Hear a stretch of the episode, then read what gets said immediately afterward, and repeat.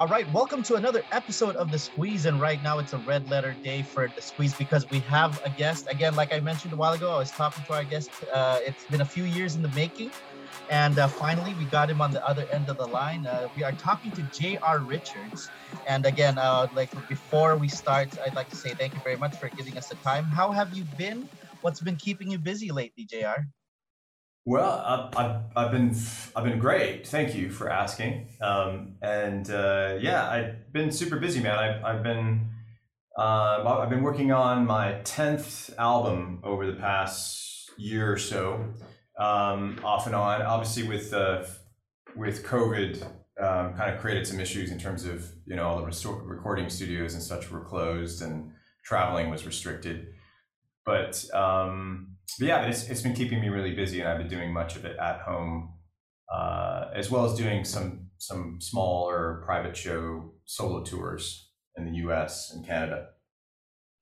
Cool. Well, uh, I'm I'm glad to see that you've been busy, uh, especially in your part of the world. It it looks like you guys have a little more wiggle room than we do, uh, and it's very very nice to see that uh, you know you're still at it. Uh, the songs are sounding really good. We're gonna be talking about that in a bit.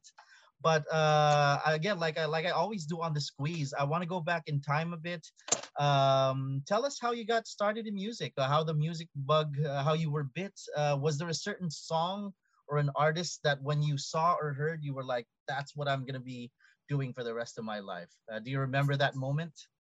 You know, I don't really ever have a moment like that. I think that you know, I grew up in a family that was very musical um, and everybody sang, everybody played an instrument or or multiple instruments. So you know, it was just kind of the natural progression of growing up in my family was you would learn to sing and learn how to play an instrument and play music. So you know, I just it's just something I've always done, um, and uh, you know, obviously grew up in a family where we listened to everything. You know, um, and so we're just a huge appreciator of music. But I, I was all, I mean, I studied opera, I studied classical and jazz piano, um, and you know, learned how to play probably a dozen instruments along the way, and went to school. Went at university. I was I was a music major. So, but and I've always been in bands. It's just something I've always done and just enjoyed doing. So all all of a sudden, though, when I was in Dishwalla, we were we found ourselves being signed to a major label and and next thing you knew we had a hit album and and that you know I haven't done anything since. I haven't had a real job since I was 20. So um, it's it's awesome to hear because uh, you know it's it's very different. Most of the time, that the story is the stereotypical story is no support from home. Uh, you, you had to yeah. run away, you know, join the circus and whatever. But it's nice yeah. to hear that uh, you actually got support. It was a, a music loving family. Uh, was it was it as easy as as it seems? Or? Well, I mean, I, I think that it it it does seem kind of easy in that way, but I, I mean, a, a lot of work was involved because I spent so much time. I mean, I basically didn't really go out with friends or do anything other than just work on you know, learning how to play my instrument better, work on my voice, work on my. I mean, I started writing songs when I was nine years old. So, yeah, I mean, which is pretty young actually in, hindsight. So, um, I was just really, really focused and involved on that. So, all of my time, which still, for the most part, all of my time is spent doing something, you know, working on something musical. Uh, so, yeah, I think that, that that's a big, huge help for a lot of bands or a lot of artists that are trying to make it is you it's a lot of hard work that goes into it. And then it might seem to the rest of the world that like you came out of nowhere and you just were just boom all of a sudden you're at the top of the charts and it was just happened really fast. But really i mean i started working on my first album when i was four years old and i was learning how to play piano and, and sing. So uh, so yeah it was a lot of work. It was but you know but i would be doing it whether i was you know had a had a number one album or or was selling albums or not. I, I it's just something that I enjoy doing. It's it's very surprising that you know, uh, like you mentioned, at nine years old, you were writing your own songs. Uh, because usually the, the the common path, at least my path was you, you start with cover songs, you're, you're mm-hmm. playing your favorite songs or what. Like, how did you? How was that programmed in your mind that you know I got to write original stuff? Uh, like like what triggered that? Well, I, I think like my father, for example, he he was a songwriter also. My grandfather was a songwriter.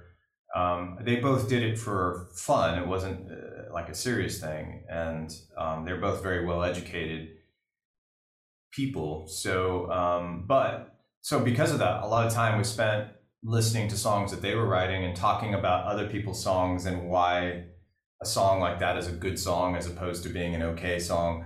So we discussed, you know, what makes a great chorus, what makes a great bridge, all those little things. I was having those conversations when I before I was 10. So so yeah, so because of that, then I was interested in like, well, gosh, I wonder if I can do that, you know, because I we tend to follow what our people in our family are doing often, you know, if whatever it is.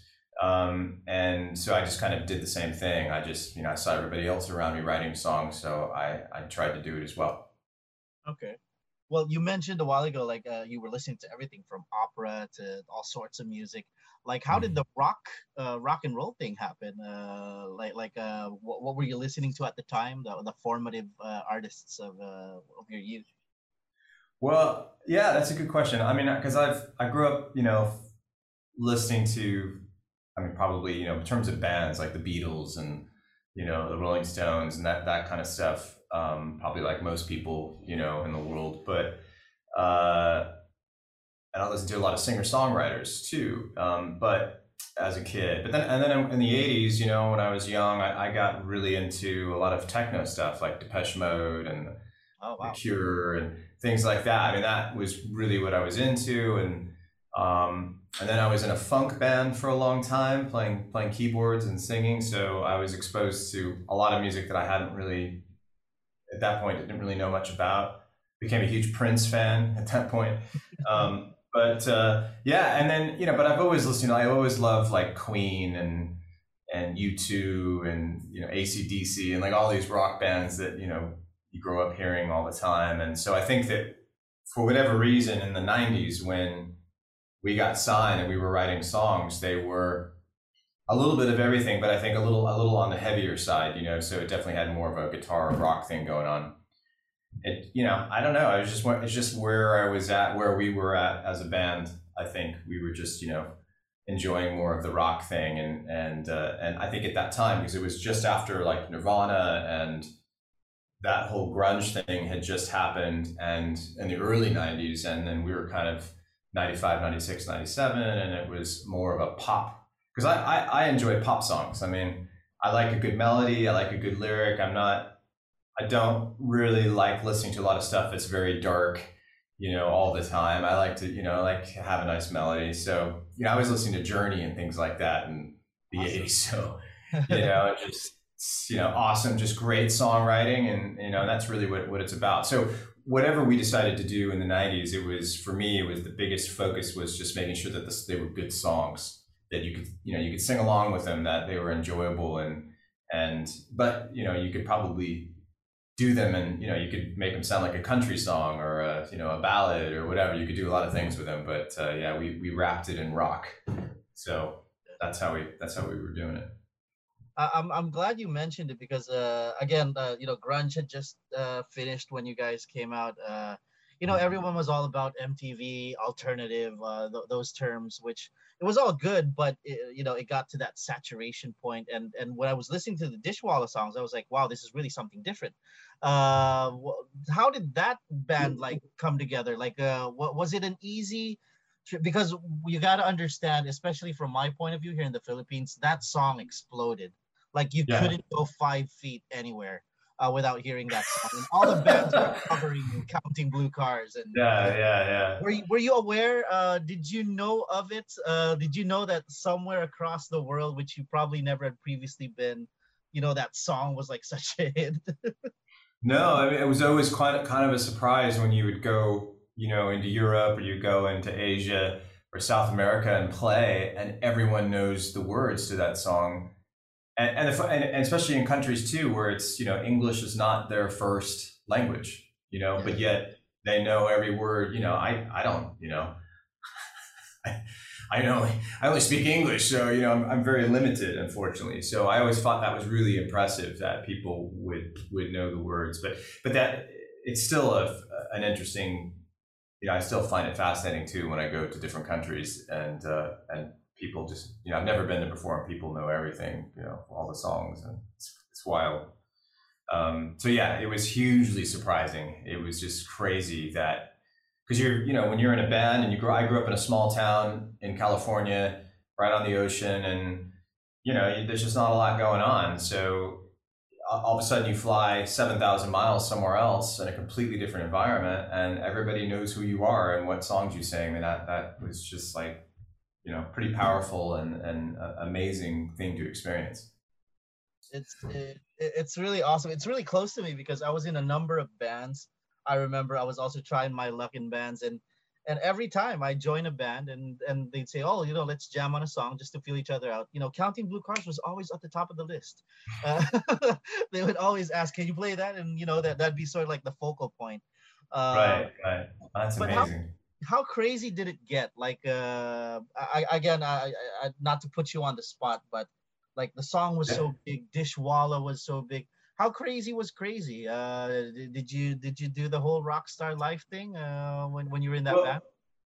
Um, not, I mean, not really. I mean, there were moments of where you felt very much like this rock star, but I think we were working so hard, and I was always either you know performing, or doing an interview, or traveling, or writing for the next album. I never had a chance to really stop and and look around and and kind of appreciate what was going on.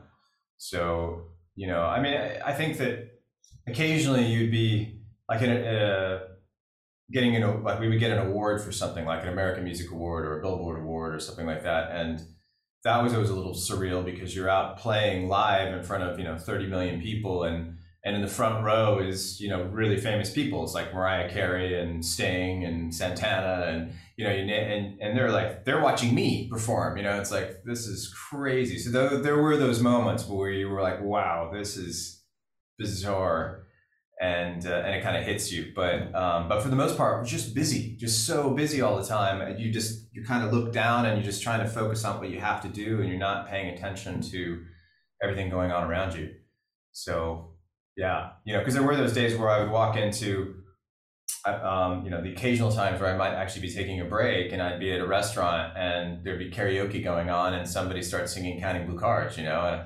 i'm looking around, going, "Is is somebody you know?"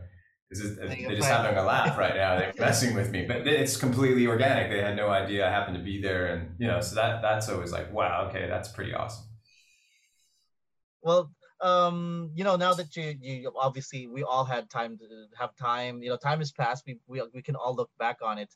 Um, like what prompted you know, Dishwalla wasn't one of those bands that you know got in trouble, was always in the news or uh, mm-hmm. for doing crazy stuff. But like, uh, how did it end? Um, uh, I guess it, it's the big question, especially for yeah. me, because we we it just sort of like uh, naturally died a natural death for for us. So we, we never saw it in the news or whatever. So what what happened? Uh, well, I think that I mean, I mean to to be fair to well, obviously we've had we had a quite a quite a few different people in the band over time, like which is typical with a lot of bands. I think you you may you know unless the lead singer leaves the band, you don't really realize that there's a lot of turnover and and different people playing different positions. So because we've had you know I play keyboards in the band, but we've had two other keyboard players.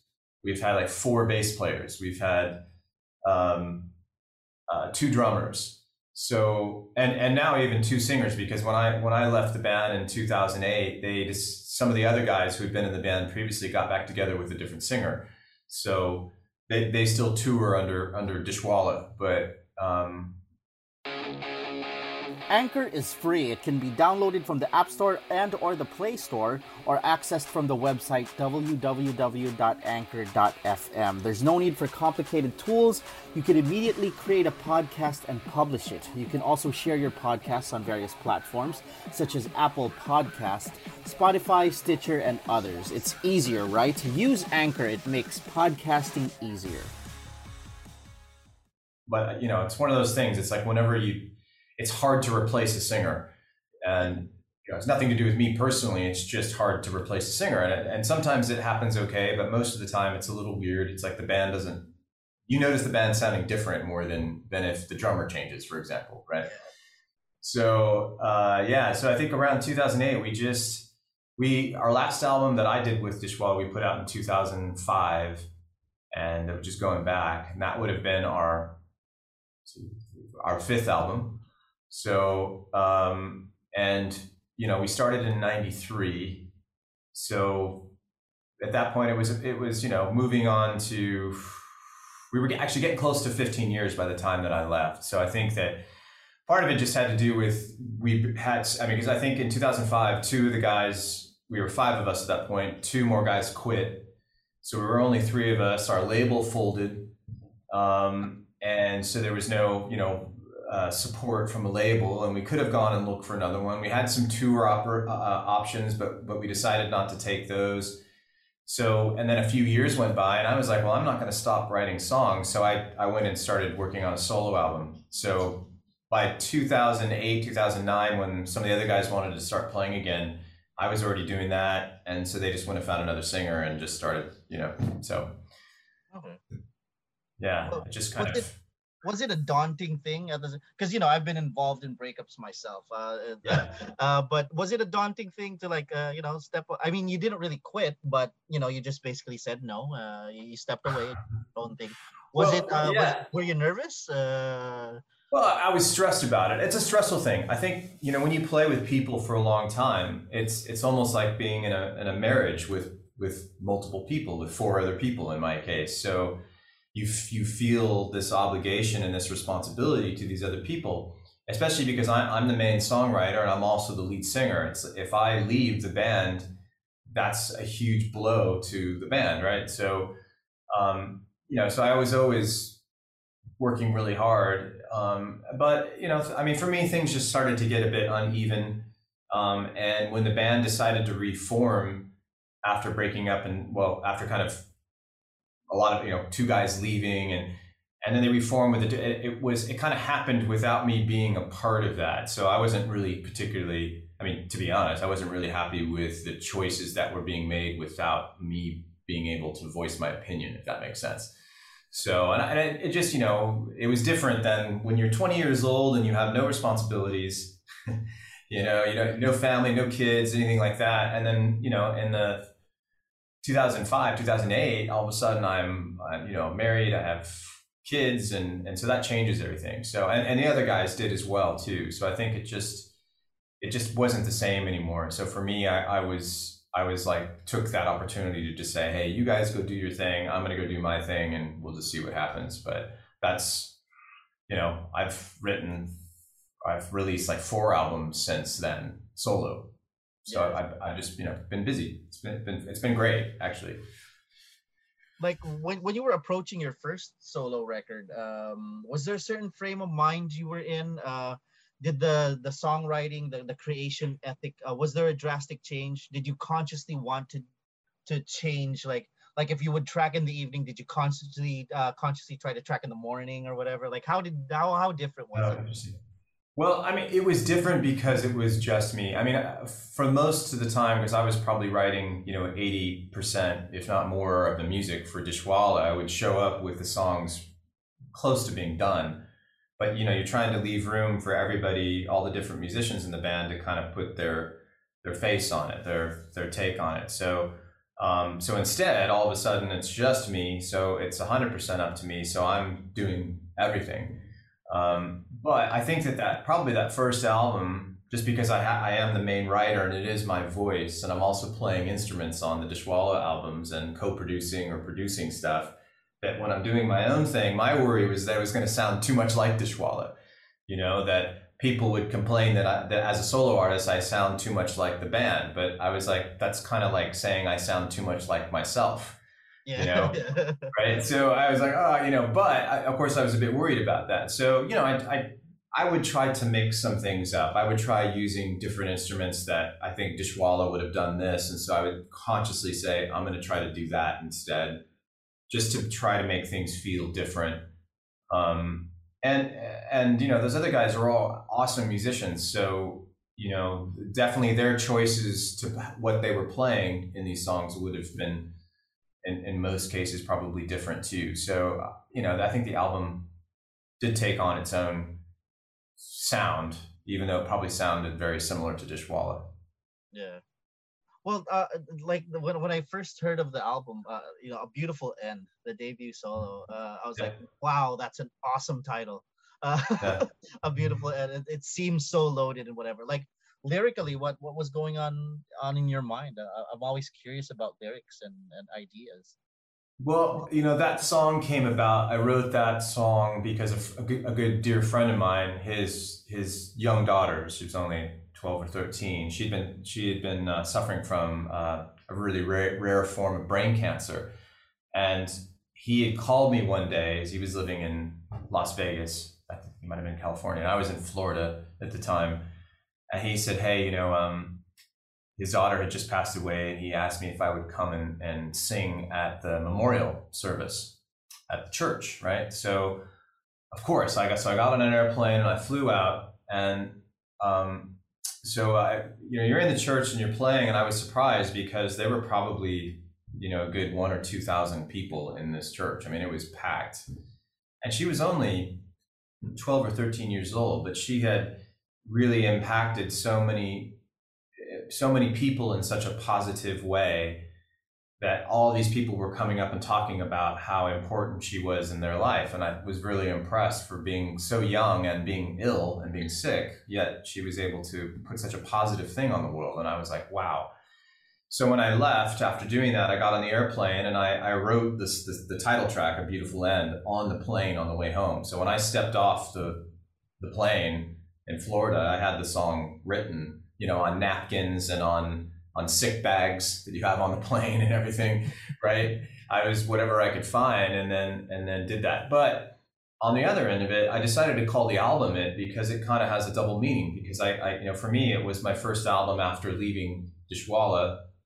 So it was this idea, like I'm sure that you can tell, is is creating something that even though it's an ending, it's not it's not a bad thing. It's a good thing, and that it's, it's a beautiful ending to what I had done previously and that, you know, I'm trying to be real positive and move forward and hopefully write some great songs that, that people can rock out to. And, and yeah, so that's, that's where my head was at at that time.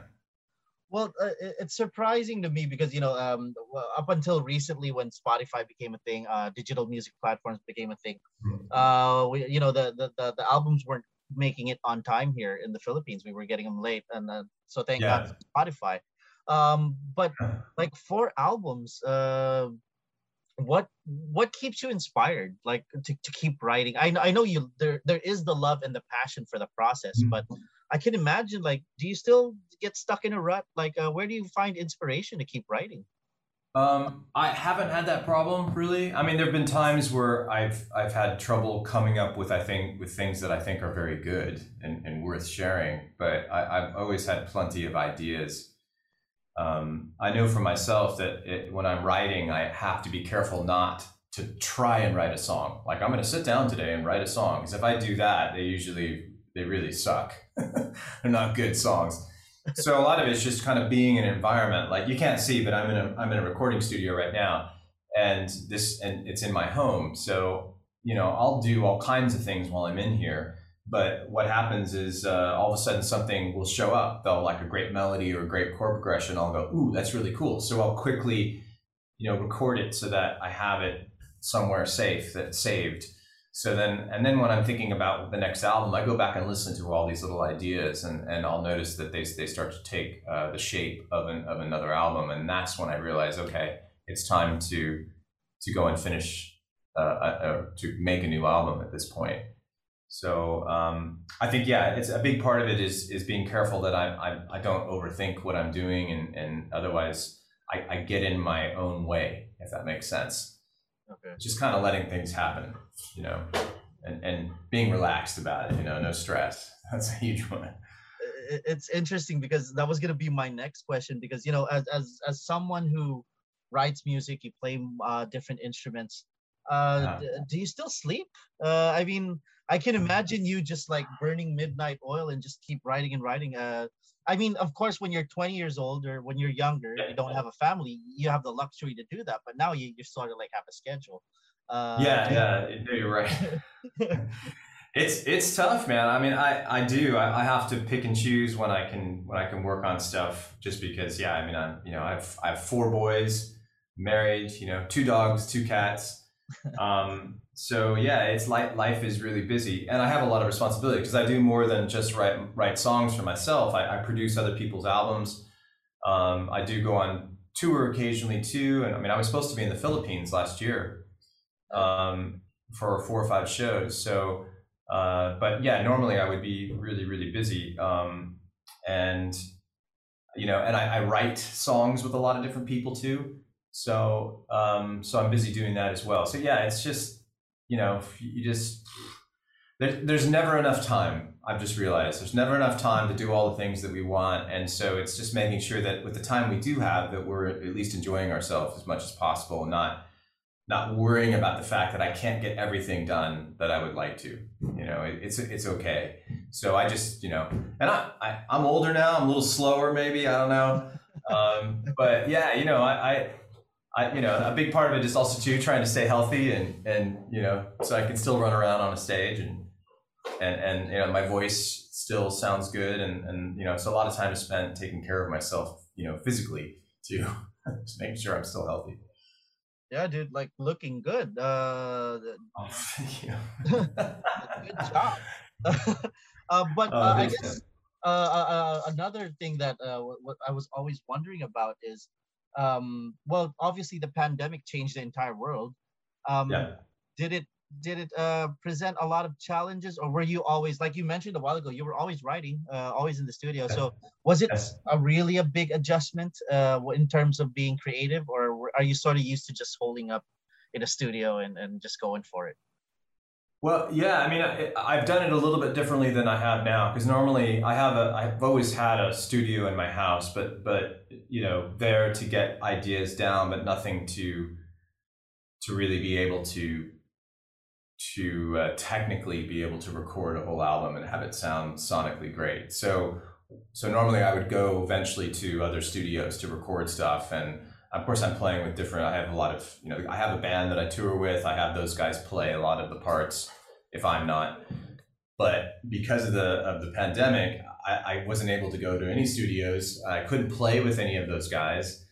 So um, all of a sudden i was like okay gosh if i'm gonna um, record an album i'm gonna have to play everything. And i'm gonna have to record everything and mix everything. I mean there's really no no way around it. So over the past year, I've just been slowly kind of uh, uh, building up the studio that I have, so that I'm I'm you know as good as any other recording studio you can go to, and um, you know spending more time. You know I'm now I'm playing drums on things, and I'm playing bass and the guitars and the keyboards, and you know all you know and recording it, and so it's just a, it's a lot more work, you know. Um, and uh, you know things are changing slowly. I, I, I may do, um, but it's made. Well, what's happened is it's made the the how long it would take to make an album has has quadrupled. I mean, it's it's taking a really long time to get stuff done just because I'm having to do everything myself. So, you know, it's been it's been tricky, but but you know, I'll, I'll figure it out and we'll get it done and, and hope, but hopefully it will will sound good. Everybody likes it. Awesome. Well, what do you what do you have coming up like so far, like unreleased? Uh, are you working? Are you still thinking in terms of albums? Because right now, like the current uh, environment sort of like dictates, you know, everyone just does singles and whatever. Do you still yeah, think yeah, in terms yeah. of albums and whatever? If you're like me and have problems with making podcasts, starting from recording, editing sound, adding songs, drag and dropping here and there, I only believe in one platform for podcasters to rely on Anchor. It's one app for all of your podcast needs. I do. I mean, I'll, I'll what my way of looking at it is I'll, I'll release an album of say 10 to 12 songs, but what I'll do is for a year, I'll just focus on one song at a time. And and so that's what I'm really kind of pushing out into the universe is this one song in that month or so but if people really want to, if they really get into it, they realize, oh, there's a whole album here I can buy. Great. But I think that you, you can do both. It doesn't have to be just singles or just an album. You can um, I think the best way actually is to, to to create a whole album of songs, and they're all ready to go, and you can buy all of them at one time. Um, but if you want to have that option of just buying the one song, you can do that as well. And and then because what happens, I think if you release a whole album and you just throw twelve songs at people, that's a bit much, right? Um, people want to focus on one thing at a time these days. So so I really will just push one song out there and not so much that there's this album I've put out. It's more about check out this song, and and I'll do that for a month and a half or so, and then I'll go focus on another song and just work my way through that album. Awesome. Um, yeah. Well, uh, without revealing too many details, um, like mm-hmm. with your uh, upcoming material, upcoming songs, like what are the what are you writing about these days? Uh, some themes, some some lyrical ideas. Uh, I'm sure there's a lot of inspiration because of the again the the situation we're in. Uh, yeah, yeah, that's interesting that you asked that. You know, I mean, because a lot of times I don't really think about it; it just kind of comes out. You know, and and I almost have to be like uh, a spectator and be and be listening to what I'm doing and go, oh, that's interesting. You know, I don't really listen to it as I'm doing it. I have to I mean, I like I have a song called "Safe and Sound," which is just really about taking care of one another. I mean, we're all human beings. We're all sisters and brothers in this thing, and we should be in this together. And and that's really what the song is about. Because I think number one is is that we just you know we want ourselves, but of course the people that we love and care about to be safe, you know, and and and ideally happy, right? So I've noticed that a lot of the songs ha- are kind of going towards that theme of of being in a safe place and and you know uh, yeah probably more than anything and obviously that goes hand in hand with dealing with the pandemic i mean because it's all about you know being staying healthy and, and not getting sick you know and so yeah I, it just kind of happens sometimes and I, I, never really made the connection but then I, I was looking at it the other day and i was like wow okay that's about the same thing that's about oh you know so all all good. It's good stuff. It's good to hear that, uh, like you, you even mentioned a while ago that you try not to overthink things and whatever. But do you also are you also your harshest critic? Because now that you're doing everything and now you know you've been at it for a few years already, you know what you mm-hmm. want. Uh, do you find yourself sometimes uh, being uh, your harshest critic, or, or, is it tricky? Oh yeah, yeah. I think the only person that's a harsher critic than myself is my wife. she has no problem telling me if she thinks something is really bad. So, um, which is probably a good thing because um, sometimes I think you can be too close to it and not maybe realize that it could maybe be better or maybe it's not as good as what you think. Um, so she makes me work harder, but but I, I do. I mean, I've always been really critical of what I do and how I sound, and you know, um, uh, yeah. But but also have tried to learn not to be too critical because if I were if I get too critical, then I'll, I'll never finish anything because it's, it's never going to be good enough, right? So um, it's it's also learning when to say it's okay. It, it is what it is. It's good. Move on to the next thing. Put it out there. You know. Cool. Um, well, we do something really fun here on the squeeze. It's a lightning round. Uh, it's just basically uh, fun questions. I just want to go okay. through a bunch. Um, number one, what was the first extravagant expense you bought uh, when uh, during uh, when you got your first paycheck as a musician? I paid to have a new kitchen put in my parents' house. awesome. Uh, what is the worst it's piece? It's, it's, it's, not very exciting and not very sexy, I know, but but it's, it, it's good. that's what it. It sounds expensive, so that's good enough. Yeah. yeah. Uh, what's the worst piece of advice that you ever followed? Oh, um, that's a well, gosh, probably a lot of bad advice. um, I think that a lot of times, you know, usually would, it would always be some sort of legal thing. You know, if I had a question about like, oh, it doesn't seem quite right, like maybe we should figure out, and having somebody there telling me, no, no, don't worry about it. You can always fix that later. and of course, you end up whining, and you know, it becomes a major, major problem. I'm, I'm trying to think of something specific, but I think that, like a lot of times, there there have been there was one of the first songs that we ever did. Uh, it was for a Carpenters. I don't remember the old Carpenters from the '70s, a, a tribute album. Yeah, that we did. It had a bunch of a bunch of like indie bands on, and, and we did one of the songs, which ended up being one of the singles and it got when it got mixed, I hated it. It was awful. And it was one of those things of like, I what the heck happened? It sounded so much better. It got mixed. It doesn't sound great. I'm worried about how it's going to make us look. And of course, I had the producer just telling me it's fine.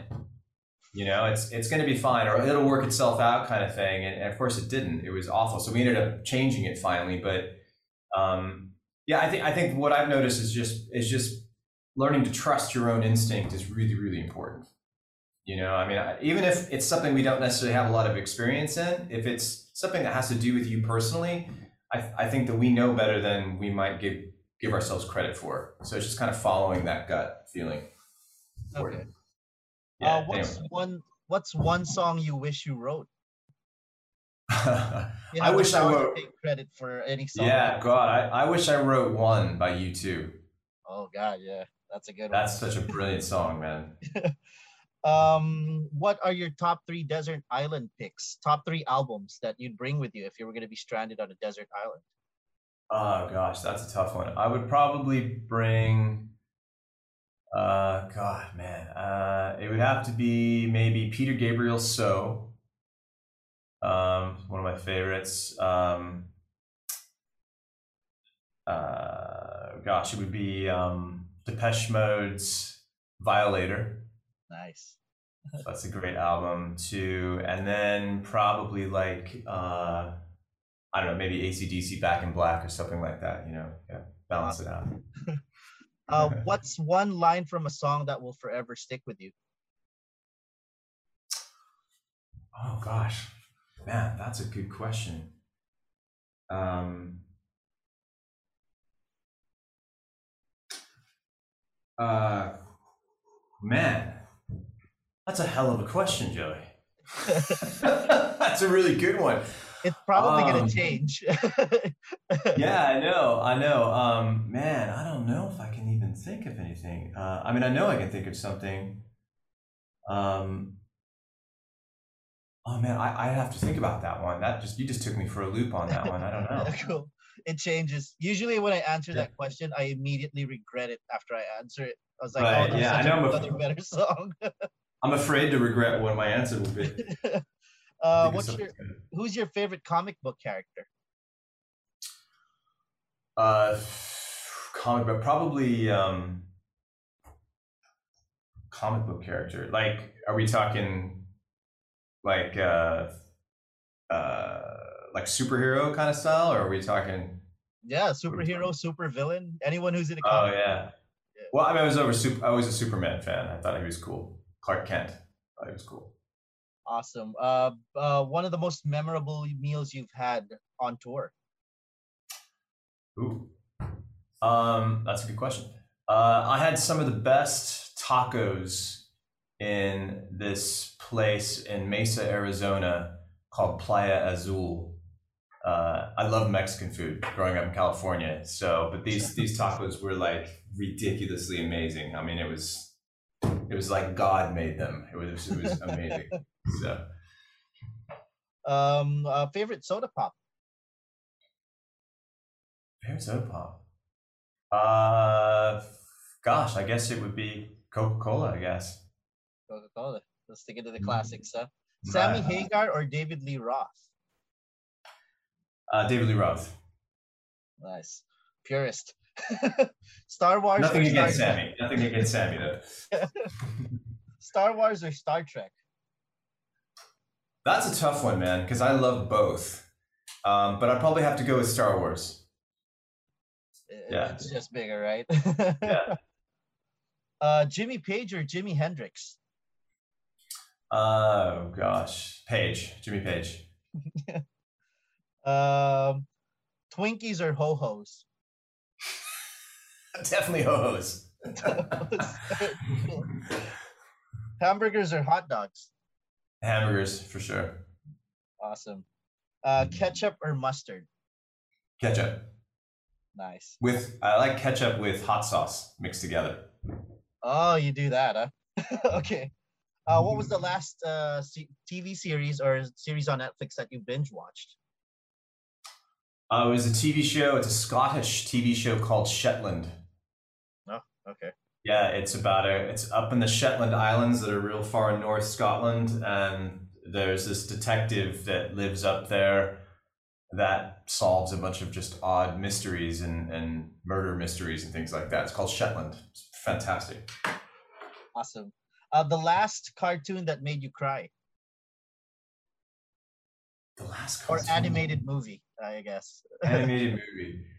Oh, um, I probably uh, like Lion King.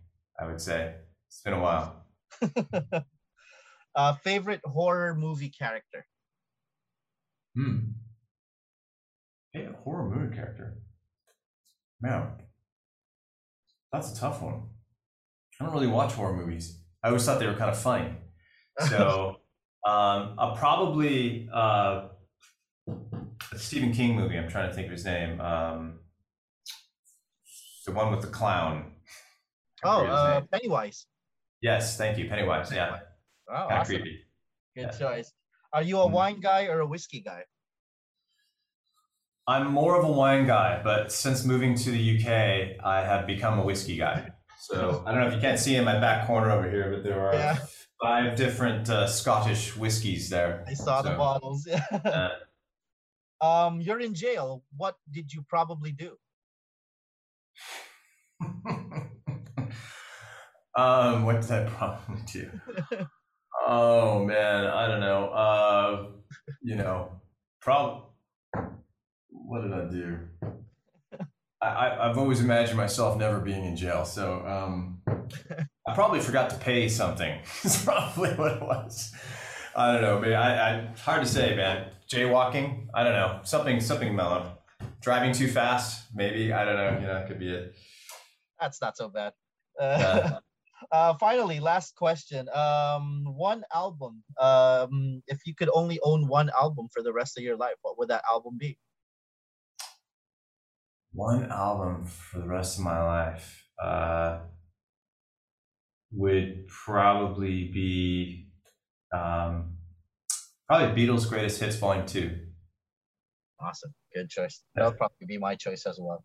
Uh, thank you so much, JR. Uh, is there anything else you want to promote? Uh, tell people in the Philippines uh, uh, any, anything upcoming? Any releases? Yeah, well, I mean, I am planning on coming back. I had I had a tour that was planned to be there. I had four or five dates. I was supposed to be there. The first date, I was playing in Manila, and uh, Arnel Pineda was going to come out and sing "Angels or Devils" with me, which would have been awesome.